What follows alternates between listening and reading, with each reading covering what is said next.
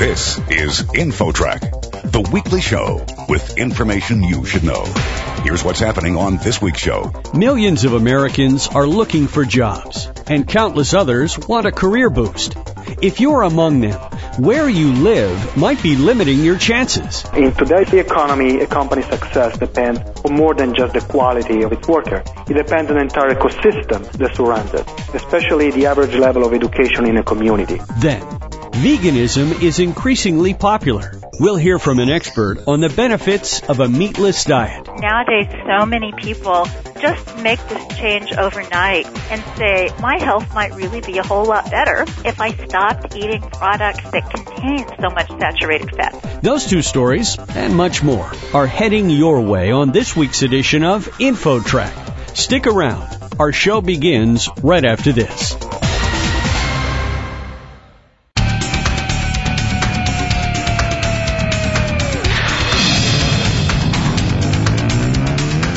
InfoTrack, the weekly show with information you should know. Here's your host, Chris Whitting.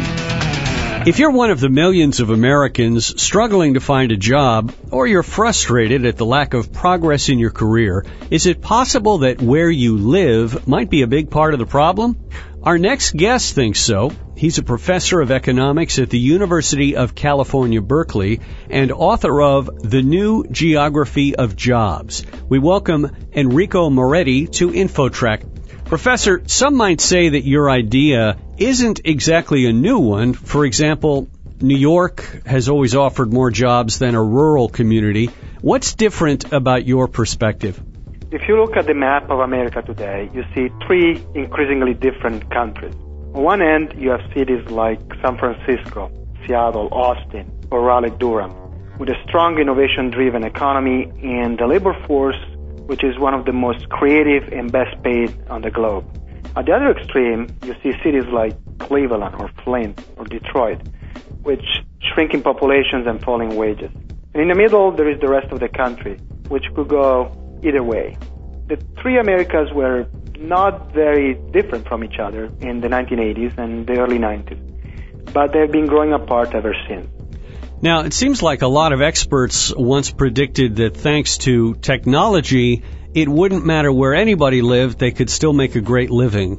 What went wrong with those predictions? Yes, pundits and experts, they claim that now that we have cell phones and Skype and email and the internet, it doesn't matter where you live. You can always have access to information, you can always communicate with your colleagues, you can telecommute, and they keep claiming that geography is dead, that location doesn't matter. But if you look at the data, the data tell a very different story. In today's economy, a company's success depends on more than just the quality of its worker. It depends on the entire ecosystem that surrounds it, especially the average level of education in a community. So being in a city where there are many college graduates helps companies and workers alike, and they're more productive, more innovative, and ultimately they earn higher wages. We're talking on InfoTrack with Enrico Moretti, author of The New Geography of Jobs. What is it about certain communities, you mentioned San Francisco, Austin, that has these populations that are very smart and innovative? Are people like that drawn to these areas or are they just naturally living there already? They're mostly drawn to these areas. My research shows that cities that have many college educated residents tend to develop an innovation based economy. And this brings even more well-educated workers there, further increasing their edge. It's a tipping point dynamic. By contrast, cities with few well-educated workers miss out on the growth of high tech, and this further reduces their appeal. As you can see, it's a self-reinforcing dynamic that magnifies the difference between the winners and the losers. It's the reason why American communities are growing apart. Is one of the factors the availability of investment money in those areas for innovation? Yes, it's a crucial factor. The presence of venture capitalists is a key factor that makes companies in places like Silicon Valley, Seattle, or Boston being able to invest in R&D, innovate, and create jobs. You'd think that today distance doesn't matter, that a venture capitalist would be willing to finance a company whether it's close or it's far, that they can communicate with them. It shouldn't matter if you think about it. But the reality is that it still matters, that studies show that venture capitalists are much more likely to give money to companies that are driving distance from their office than far away company. Part of the reason is that venture capitalists don't just cut a check to this company. They also want to monitor and foster the startups. And this is particularly important in high tech and in innovative industries. And so this is one factor that makes location crucially important. That makes sense, but you mentioned Cleveland as a city that's a Rust Belt type town. But there are intelligent people in Cleveland and there is wealth in Cleveland, so why can't they innovate there as well? You are completely right. There is a lot of smart people in Cleveland. Today, though, a college graduate in Austin makes 25 to 30 percent more than the same worker in Cleveland. It's not that the college graduate in Austin is a better worker or works harder. It's the ecosystem that surrounds them that is different.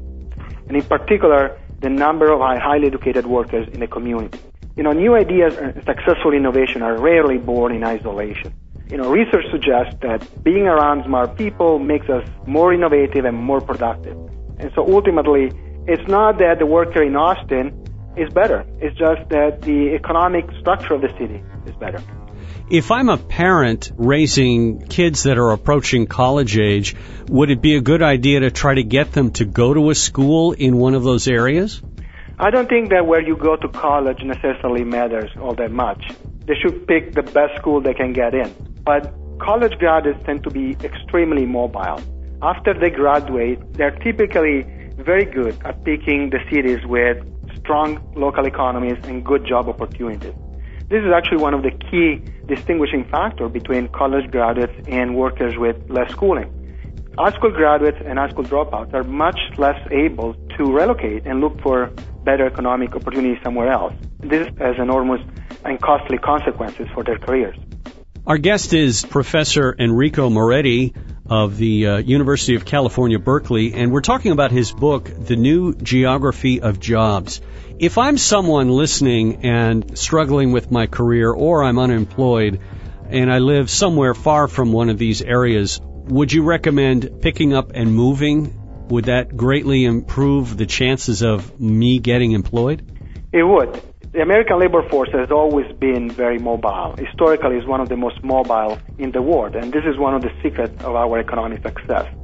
However, mobility has been declining for 20 years, and it's now the lowest it has been in a while. And this is having consequences, a pretty steep economic cost. Now, a lot of people who decide to stay in a weak labor market, they do that for reasons. They might want to stay near their family, near their friends, the community that they grew up with, and that's perfectly legitimate. But the problem is that some people would like to move, but they don't have the cash to move.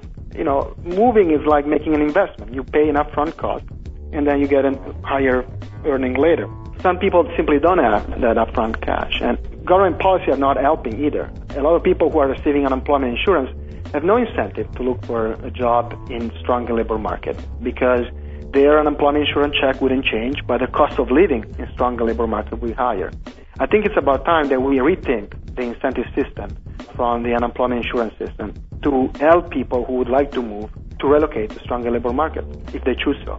Sure, and of course the housing market right now, it's tough in many areas to sell a house, which tends to keep people stuck where they are if they even if they wanted to move. Yes. Professor, as we wrap this up, I'm wondering if you have any final thoughts or particularly advice for listeners who maybe want to use your information to help themselves get a little further in the economy.